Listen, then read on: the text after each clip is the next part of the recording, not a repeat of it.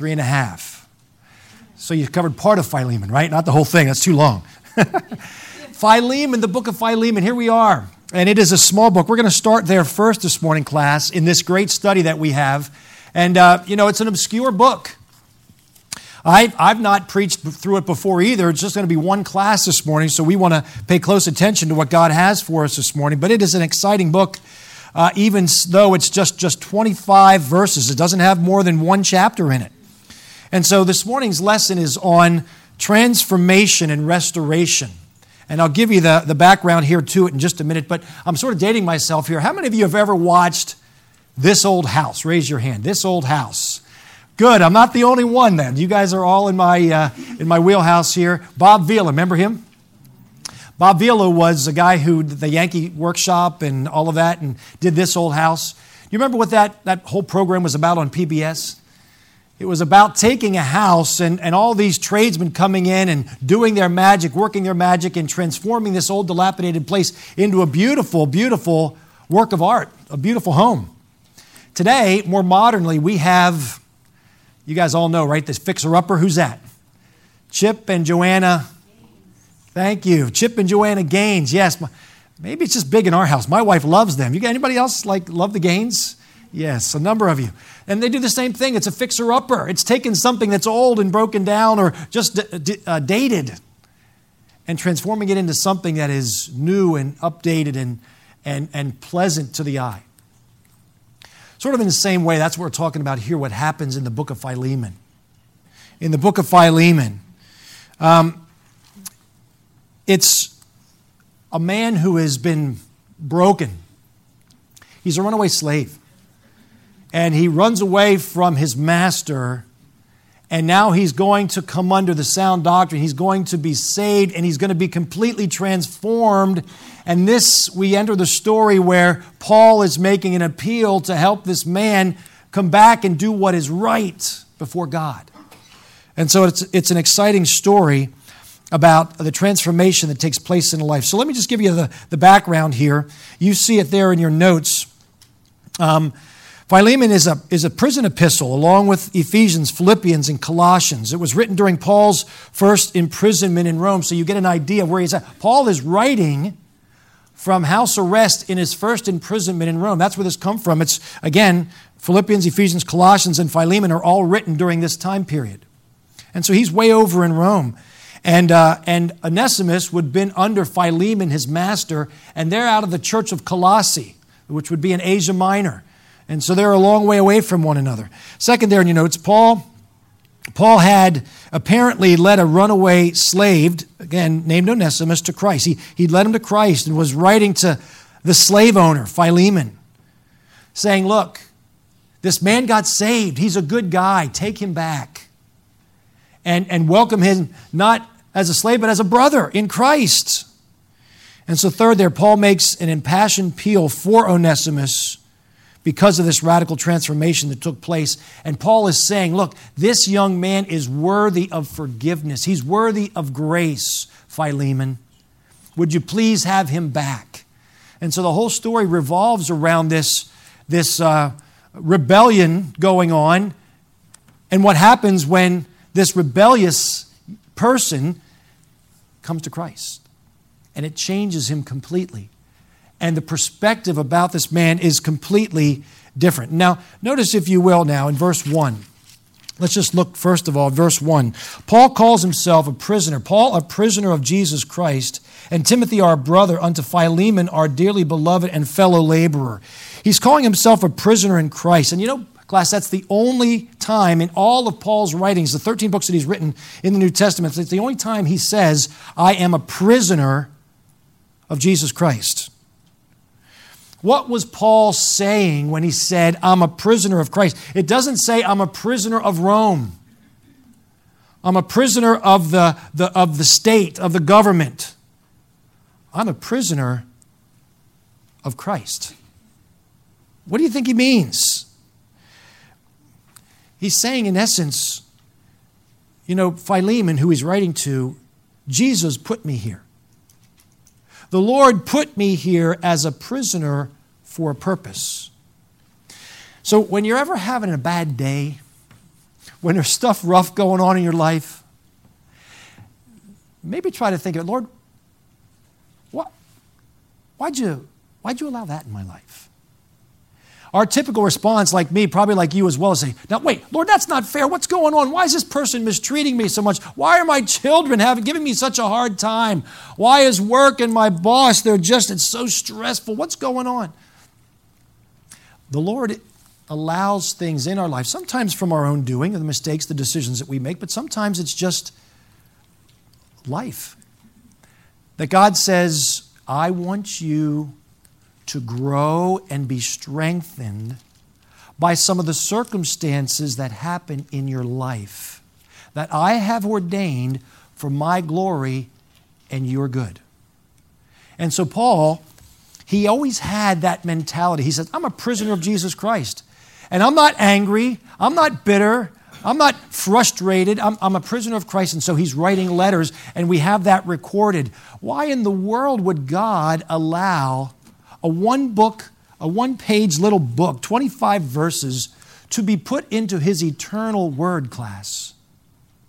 There had to be a bigger picture, right? There had to be something worthwhile that it seems like such an obscure book, and we don't study it much. But God had ordained that this book, this epistle, this short letter, be put in His eternal word for us to glean something from it. And one of those things is Paul is writing as a prisoner of Jesus Christ. There's a bigger picture here that we can't see from the book, but as you study the New Testament, you begin to see what may have happened. Let me, let me share that with you. Um, in Philippians chapter 4, um, in verse 22 i'll just read that for you philippians 4.22 it says this all the saints salute you chiefly they that are of caesar's household now remember philippians is also a prison epistle. And so he's writing philippians from jail as well. And so while he's writing that he's saying the saints salute you chiefly they that are of caesar's household. God put Paul in prison in Rome to lead the emperor's staff to the Lord. He says, those in Caesar's household, they greet you, the saints there. Hey, I want you to know while I'm in prison, God's working. People in, in Rome, People in the, in the cabinet, in the staff, in the administration of the emperor, they're getting saved. And Philemon, they greet you. So I'm sending greetings from the Christians over here in Rome to you, and I want to let you know that. That's amazing.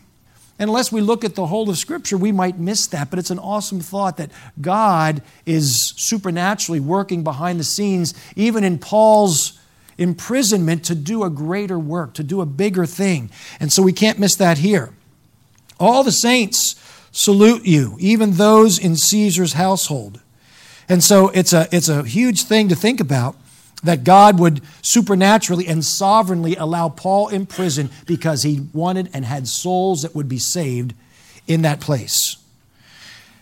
And so, class, might I just say to you as we open here, let's all keep our eyes open.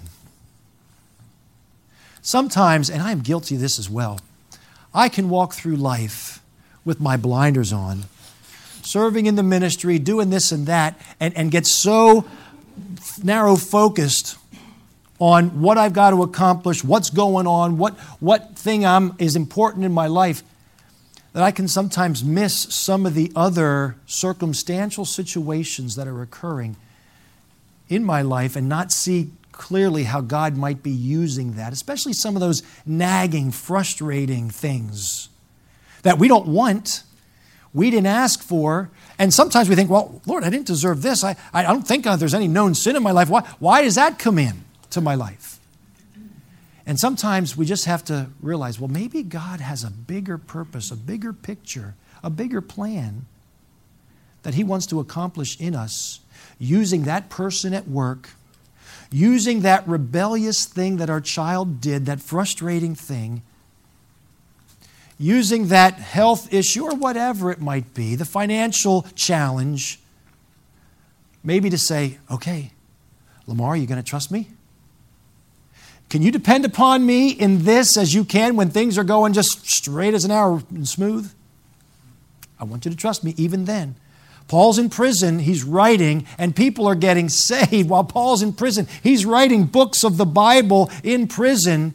For I think for us to be able to say right now, 2,000 years later, oh, that's why God put Paul in prison.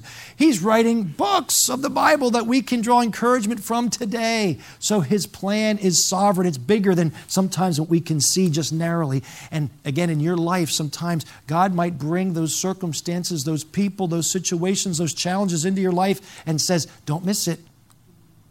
I want to grow you. I want to strengthen you. I want to help you because I love you. And I have a plan for your life. And try not, class, to just sort of, you know, Lord, it just, it's too much. It just doesn't seem fair. This again? And not that we do that, but if our tendency is to do that, just sort of like he preached if you were here on Wednesday or if you caught it, be still and know that I am God. From Psalm 46 10, right? Beautiful, beautiful message that uh, Tim Thompson just preached to us. And so these are the bigger purposes. Yes, ma'am. On demand? We didn't put it down at Comcast yet, but no, it's. Uh, yeah, yeah, yeah. Uh, um, it should be on the archive soon if it's not already. Did anybody try to find any of those yet? So yes, it's uh, we, it is on our website. We usually put them on. Usually takes about two days. That was Wednesday, so it should be up by now. Okay. Yeah, look at the archives for that. Yeah, on demand. Good. Okay, so so from the very first phrase class of this tiny little book, Paul tries to get Philemon to Philemon's heart. I'm a prisoner, Philemon, and I'm coming at this from a prisoner's perspective. He's a prisoner for Christ who risked his life to share the gospel. And since he led Philemon to Christ, he kind of alludes to that, by the way. Look over in verse 19. I, Paul, have written it with mine own hand. I will repent, albeit I do not say to thee how thou owest unto me even thine own self beside. Most, most believe who study this that Paul was saying, Look, I, I, you're sort of indebted to me, Philemon, because I was your spiritual father. So as I'm writing to you, please take what I'm saying to heart.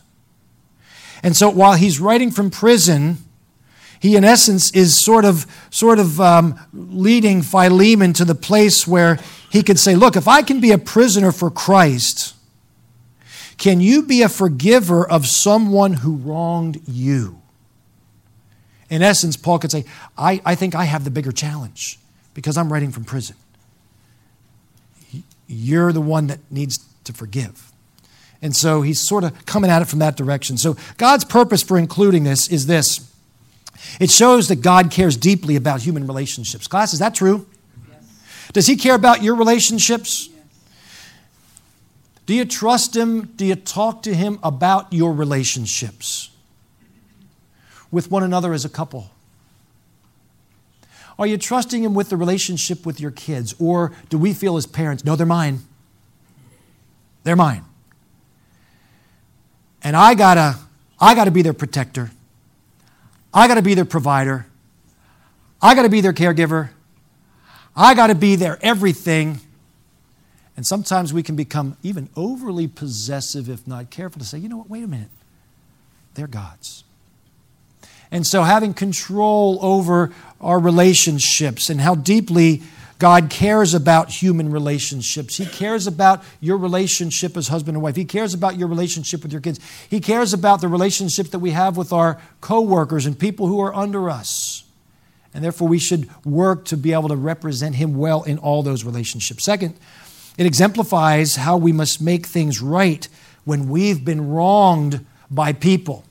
How many would you say over the summer, some point in time, you've been wronged in some little or large way by a person? Would you raise your hand? There's one. Both hands up, brother, almost. Yes. Doesn't take long. We could all probably look back at that. And that's part of the purpose here. Hey, when we've been wrong, how do we handle it? What are we supposed to do? God wants us. What, what was that? A gun? yeah, really. I didn't think I made you that mad, brother. My goodness. We're supposed to grow, not use a gun. yeah, yeah, that's what he meant. Yeah. We're putting the gun away. We're growing in that area. We're supposed to grow through it and learn to trust God through it and be faithful to the Lord. And so, um, a, side, a side note there. Number three, it pictures true forgiveness from sin and restoration of relationship within the body of Christ after sin. Beautiful picture of forgiveness. Number four, it promotes gratitude and even indebtedness of a spiritual son to a spiritual father. Gratitude because God entered both of their lives. And then number five, it teaches restitution when a wrong is committed against someone.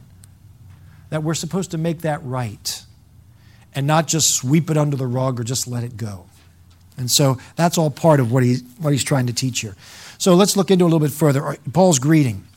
I read verse 1 to you Paul, a prisoner of Jesus Christ, and Timothy, our brother, unto Philemon, our dearly beloved and fellow laborer, and to our beloved Apphia and Archippus, our fellow soldier, and to the church in thy house, grace to you and peace from God our Father and the Lord Jesus Christ. Who's Paul's right, who is Paul writing to? I won't spend a lot of time on this, but Paul, first of all, says once again, he's a prisoner.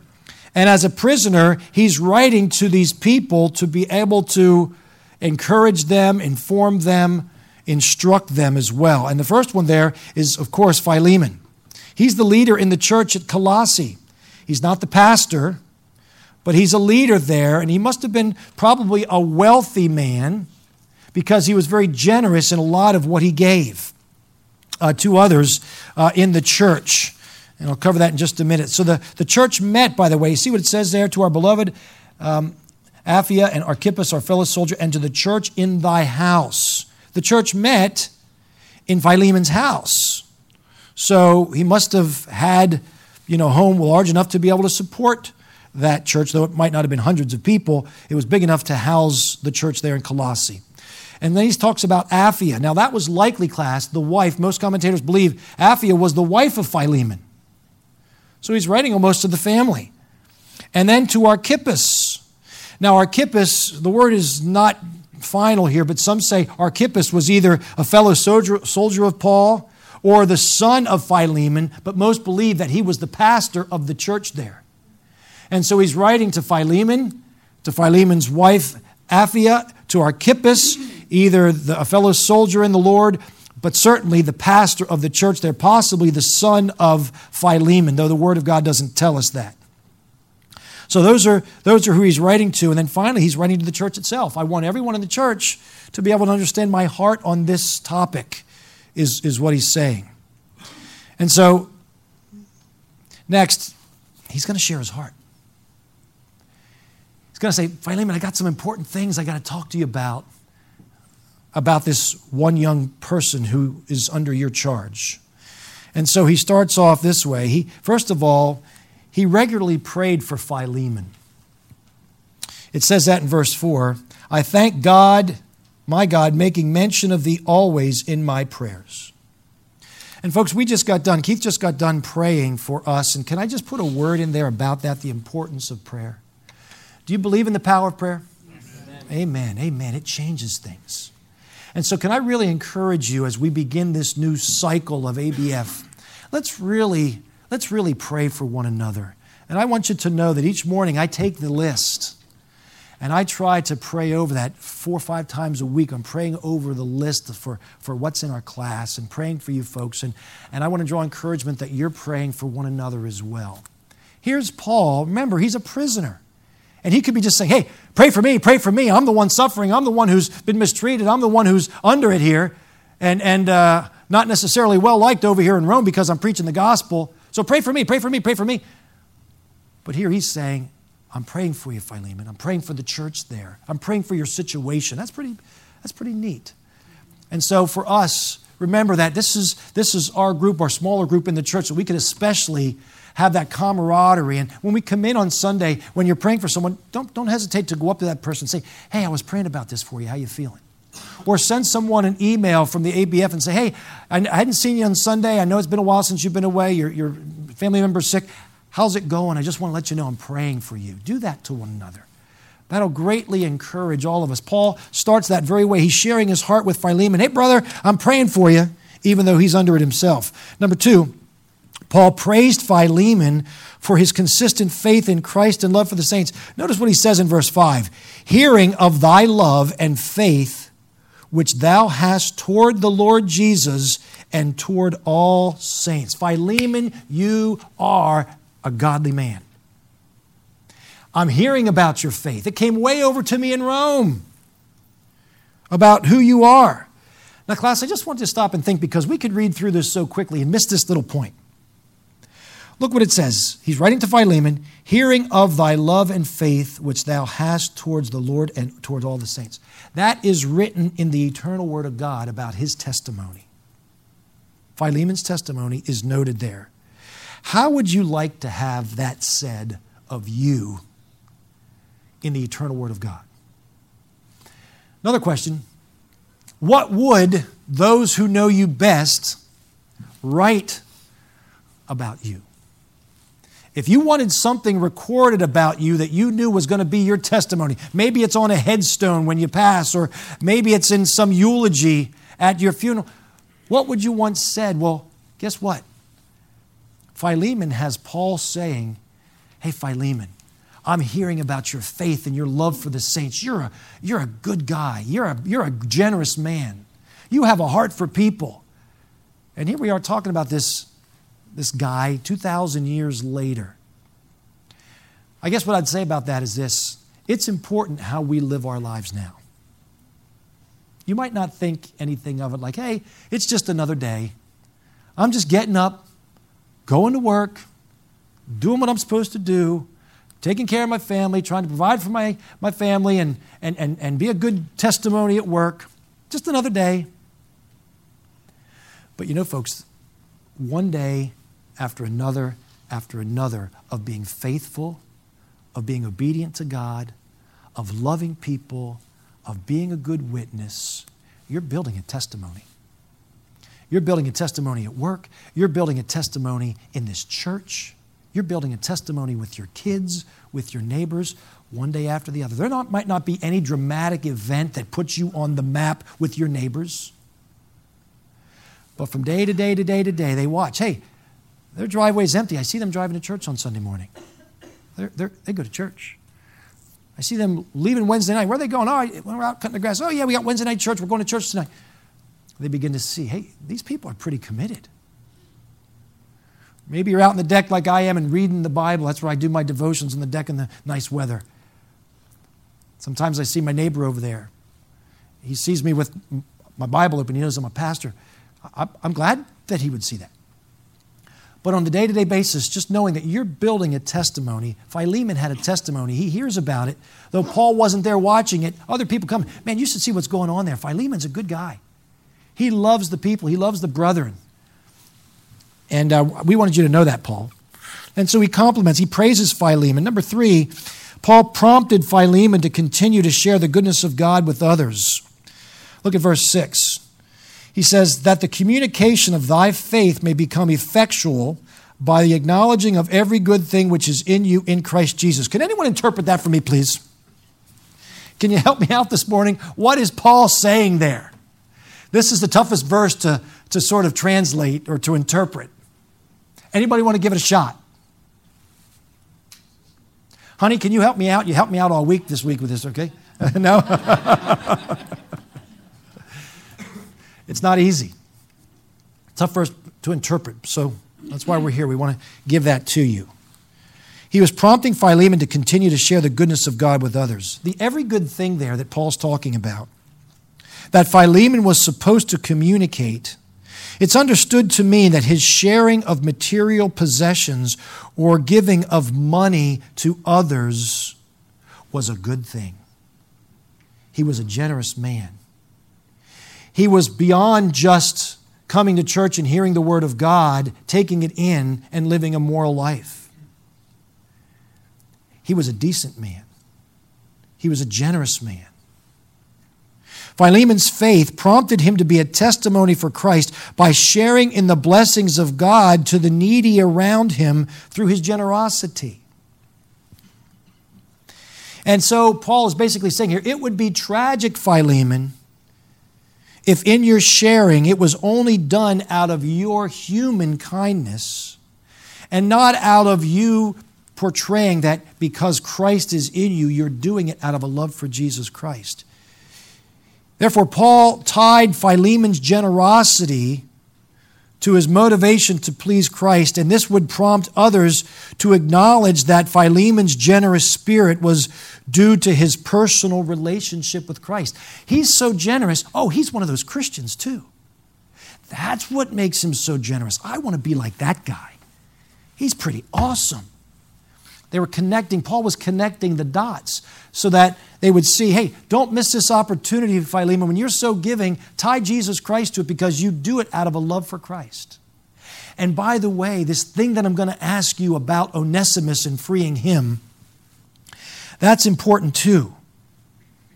Um, just as you're generous in showing this kind gesture to others, Think about what your testimony will be by showing this act of forgiveness and kindness to a runaway slave named Onesimus. Philemon, that would be a monstrous gesture of unconditional love, love that proved your deep commitment to Jesus Christ. That's kind of where Paul's going with this. Now, that's a lot in one verse. But as you look into it, that's sort of what Paul is saying here. Your testimony carries through by your generosity, and it carries through. It can also carry through by how you handle this difficult situation of your one of your, your slaves, one of your workers running away from you and maybe stealing valuables from you or, or messing with your family members and, and running away. And now to receive him back would only demonstrate a further unconditional love for people and for God. Yes. I think also the fact of sharing answers to prayer, making sure that others know that the goodness Philemon was receiving of, at the hand of God was not just of Philemon, but what God had done in and through Philemon. Yeah. Making sure others know, depend on God. This is what He's done for me. He's going to do the same for you. Yeah, absolutely, absolutely. For God to get the glory, ultimately. And, class, once again, can we make the, the parallel here for us? Just have a good testimony. As God has allowed you to be able to share your faith, or share your blessings of God with others. And so many of you, when we have our college students or when Jamie Klein was having her struggles, so many of you stepped up and reached out and helped. And by the way, I might say that here, that just prompted me. Um, we're getting ready to sell her house. Many of you contacted me about being able to help. So I'll let you know when we're getting ready to do that to go over and freshen up the house outside and inside. We had a little delay, or I would have been calling you this or, or, emailing you this week, but we'll have a chance to, even while Jamie's gone, be able to minister to her and the family by sprucing up the house, getting it ready to, to sell so that we can get the maximum dollars for it. That's one of those ways that Philemon would be all over that. And that's one of the ways that we can do that too. Say, yeah, Jamie's not here, but but uh, we want to be able to be a blessing to her and her family by doing, not her, she's in heaven, she's got the ultimate blessing, but be a blessing to her family by doing this uh, for her. That's exactly what Philemon's talking about here. His, his generous spirit was, was tremendous. And so, Paul, he's prompting Philemon to continue to share that goodness. Fourth, Paul was pleased with Philemon's ministry and encouragement to others. Verse 7 For we have great joy and consolation in thy love because the bowels of the saints are refreshed by thee, brother. What else could he say? He's helped many saints by his caring and giving both the gospel and material help. So he, he Paul's heart for Philemon, he shares it. Now he's going to get into the second part where Paul's personal appeal to Philemon. In verse 8, we start Wherefore, though I might be much bold in Christ to enjoin thee that which is convenient, Yet for love's sake I rather beseech thee, being such an one as Paul the aged, and now also a prisoner of Jesus Christ. Um, Philemon, we have some business to take care of, and that's important that I talk to you about what's on my heart, is basically what he's saying. So he's going to make this personal appeal to Philemon. And what is that? Well, he made his appeal based upon many factors that gave him the authority to make such appeal. It's almost like he's going to build his case that there's no way Philemon can say no to it. And so, what is that? This authority that Paul has to be able to make such a bold request to free, to let go of this slave, you know, holding position and welcome him back as a brother in Christ, not as a slave, which is biblical. And so, what does he do? He, he, um, he uses his power as an apostle of Christ. Um, right there in verse 8, it says, Wherefore, though I might be much bold in Christ to enjoin thee. That word enjoin, we don't use that today, but what that word means is, you know, sort of Philemon, I could, I could command you in essence. I could really demand of you to do this because I have some spiritual authority over you. I led you to Christ. I'm an apostle of Christ. And, and, I'll go through the other things here in just a moment. But he has authority. So I could really sort of turn the screws and, and, and, and dig down deep in this and say, you know, you really need to do this. But, but Paul's not taking that position. Instead, um, he's begging. Look what he says there. Um, I might be bold to enjoin thee that which is convenient, yet for love's sake I rather beseech thee. I'm not going to demand, I'm going to beg. I'm going to take a different approach.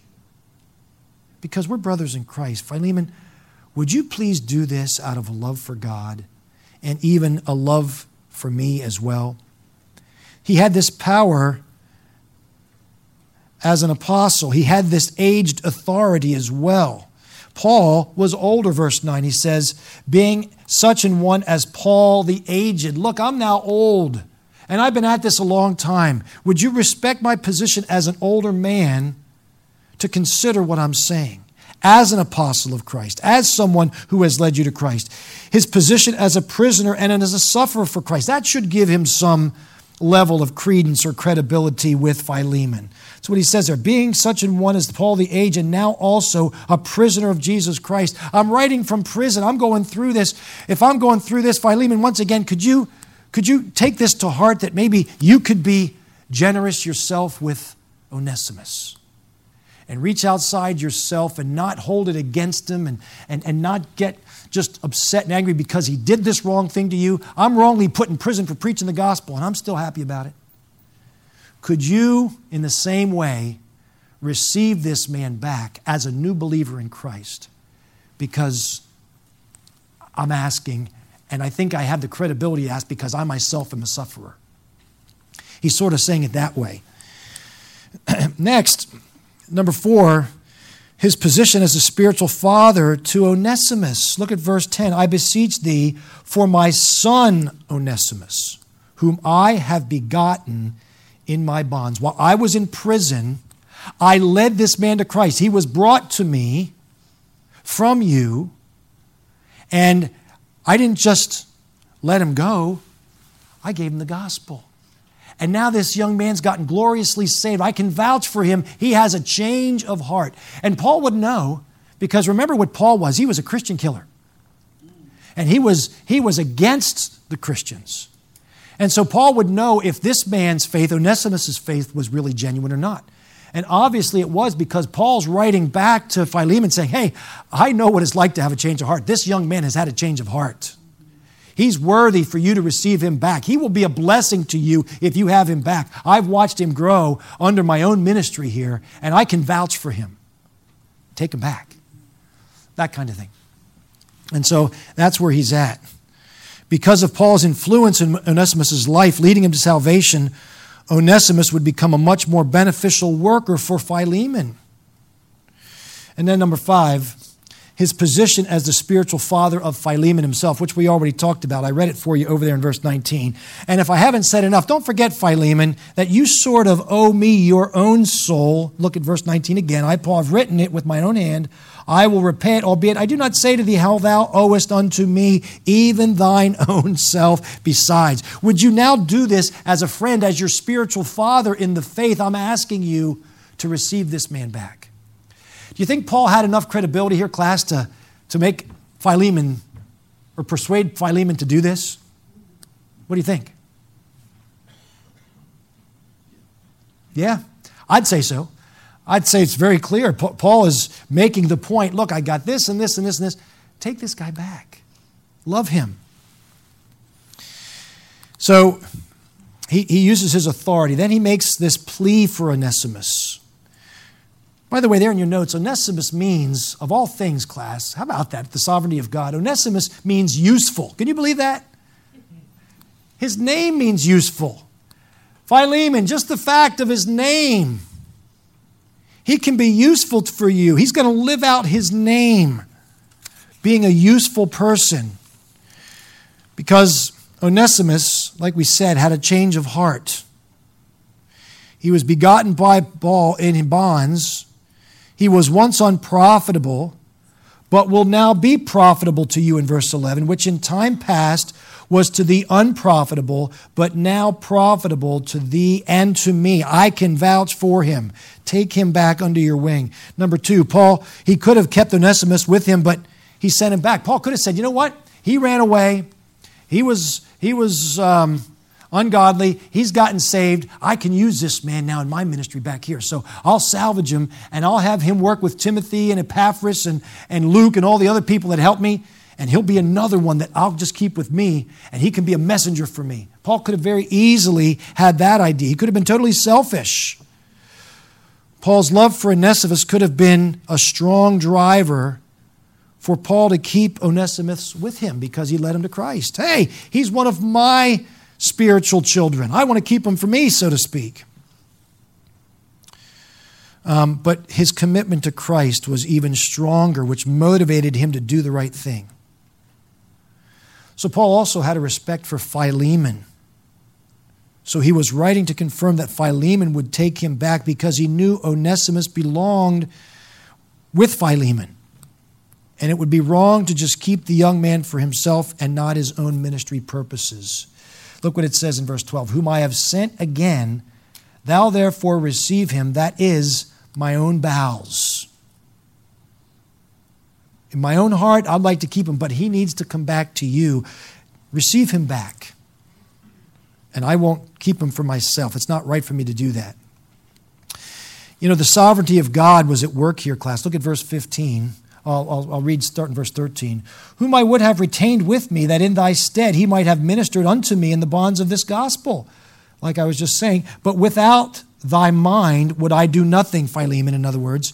I want you to understand my motivation my heart, and you're a part of this decision. That thy benefit should not be, as it were, of necessity, but willingly. You take him back willingly, and he'll bless you. Verse 15 For perhaps he therefore departed for a season that thou shouldest receive him forever. The sovereignty of God was at work. You know, Philemon, it was necessary that Onesimus left you, sinfully so, that in his running away, in his rebellion, he would meet up with me in his sovereignty. He would get gloriously saved, have a complete transfer, uh, transformation of heart, so that he could now come back and be with you. And now though it was painful that he left and it was wrong that he ran away, yet coming back to you, God ordained so that now he could be a blessing to you as a worker for the rest of his life. Even though it was bad what he did going away, God sovereignly turned the whole thing around. And it can be something to your and his benefit. And so it was the sovereignty of God at work isn't that what Romans chapter 5 verse 8 says? In that while we were yet sinners, what class? Finish it for me. Anybody? Christ died for us. He didn't wait for us to become this perfect person. Then he said, I'll save you. He said, I'll take you out of the midst of your sin, and while you're filthy and dirty and ugly in sin, I'll pick you up and I'll clean you off. That's exactly what was going on with Onesimus. In the midst of his running away in rebellion, God said, uh uh-uh, I'm going to pick this man up and I'm going to save his soul and I'm going to transform his life, and he'll go back and he will be a blessing to the church at Colossae for the rest of his life. So, this low point needed to happen in order to bring about salvation and go back and do something much better for his life for the rest of his life. It's just like God to do that. Number four, Onesimus was now much more than a slave, he was a brother in Christ. Now, class, when we get saved, there should be a change in us. Is that true? There should be a change in us. Without looking too much at your notes, let me ask you just, just give me some feedback this morning. In what ways have you changed as a believer? Either biblically, we think of how we're supposed to change, but how would you say we change as believers in Christ? Just, just, just help me out this morning. Give me some ideas. How do we change? What happens to us? What's different? A state of gratefulness. A state of gratefulness. We have a, a new thankful heart. Excellent. What else? Yes, ma'am. I just I received a lot of uh, joy. There's a joyfulness that comes. Let me look in your faces this morning. How we doing? How we doing? yeah, there's joyfulness. Yes, Pam. I have a burden for people that are not saved. Uh, you get a burden for the lost. That's beautiful. We wouldn't have that before. We wouldn't even care. Yes, Adrian. I didn't get saved till I was 29, and so the things that were ju- fun to me are now bitter. Isn't that amazing?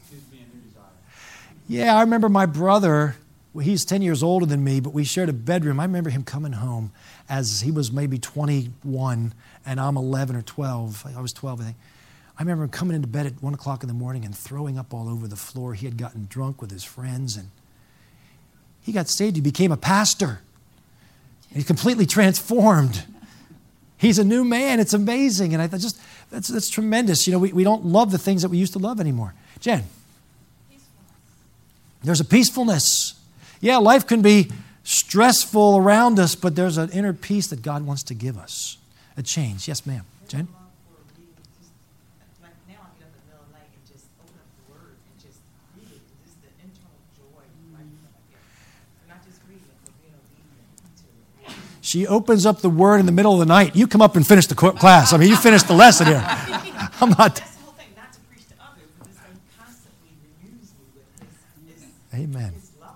Amen. There's a renewal. In other words, we don't just get saved and we left to wander. We're saved that every day we have this relationship that's new every morning. His mercies are new every morning. It's an act of real faith that changes us each day and helps us to live for God every day and find a spring in our step and a purpose for living. That's all parts. Did someone have their hand up over here? Yes, Kat. Forgiving others. Forgiving others. Yeah. Onesimus, you're forgiven. Awesome. That's huge. That's supernatural. Was it Jack? She got mine, but It was? sometimes it's more difficult than others, but it just takes really concentration and give, giving it to God, and the forgiveness comes right into your heart. Amen. Amen. We don't hold on to it, class. Let it go. Is there someone right now that's really against you or you're against them? Here's the message of the hour forgive. Let it go. Let the love of Christ fill you so that you say, you know, I'm, I'm not going to hold on to it. Yes, sir. Dave? We're aware of our sin when we stumble and not want to do it again. Praise God for the conviction of sin.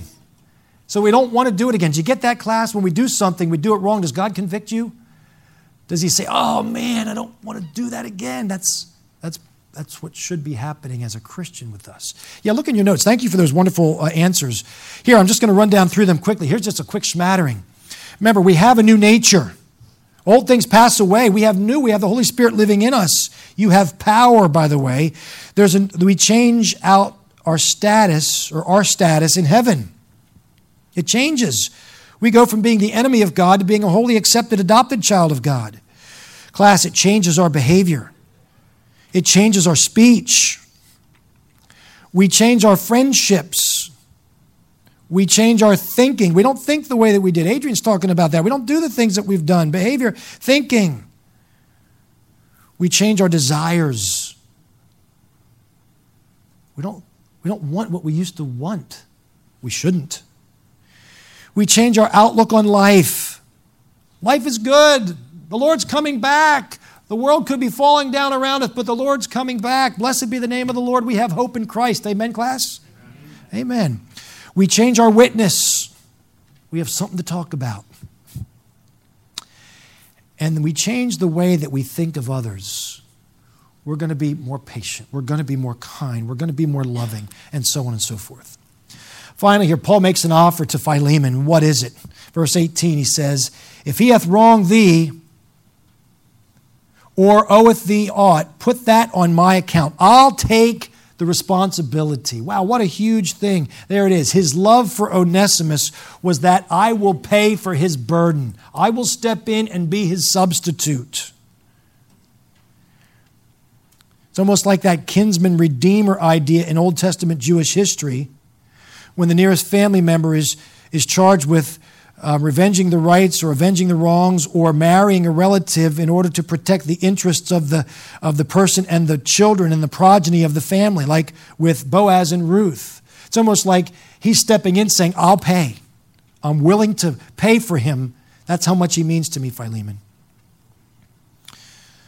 But Paul appeals to Philemon's debt to Paul. But don't remember, don't forget, Philemon, that you owe your own soul sort of to me by me witnessing to you and leading you to the Lord. So consider that before you say no, if you are thinking about saying no. Let us see. Paul would have a great joy if Philemon followed through on Paul's plea. Verse 20 Yea, brother, let me have joy of thee in the Lord. Refresh my bowels in the Lord. Having confidence in thy obedience, I wrote unto thee, knowing that thou wilt also do more than I say. I know you, Philemon, and you're a good, generous guy. I know you're going to receive him back, and you're going to do more than what I'm even asking. That's just what your nature is. Class, that reminds me of Luke chapter 6 in verse 38. Did I put it there in your notes? Look what it says. Give and it shall be given unto you. Good measure, pressed down, shaken together, and running over, shall men give into your bosom. For with the same measure that ye meet withal, it shall be measured to you again. Remember, Tim Thompson spoke on that verse, talked about that, being a giver. A giver, a giver.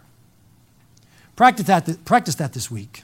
Be a giver of God. What's the, what's the challenge to us, class, as we close? Spiritual growth assignment. Paul's love for people is Paul's final message. Though he's in jail, he's thinking of others and longing to be with them. Verses 22 to 25, he talks about that. Salute my fellow uh, members, Epaphras and the fellow prisoner uh, of Jesus Christ, Marcus, Aristarchus, Demas, Lucas. Remember those people. They labor with me. Though he's in jail, he's thinking of others and belonging, uh, uh longing to be with them. So, class, don't allow your circumstances to dictate your joy. Let your joy come from within as, you're, as a grateful child of God, appreciative of his many blessings. Then share God's generosity towards you with others. We get the opportunity to do that, right? Let's let it shine for God's glory. Thanks for being in here. Good way to start the class. Pray for one another this week. If you have any prayer requests, let me know, and uh, we'll continue on. One big rare prayer request.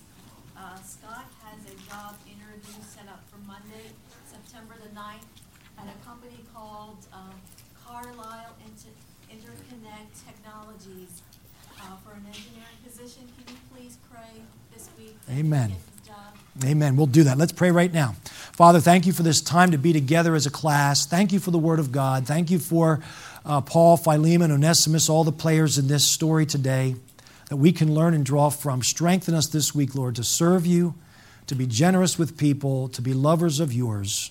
Lord, I do pray for Scott that you'd help him, Lord, in this job interview. It's been a long time that he's been waiting for the right position. Would you open that door, bless him with work in a field that he has expertise, and might that go well? We give that to you. In Jesus' name we pray. Amen. Amen. Amen. Thanks, class.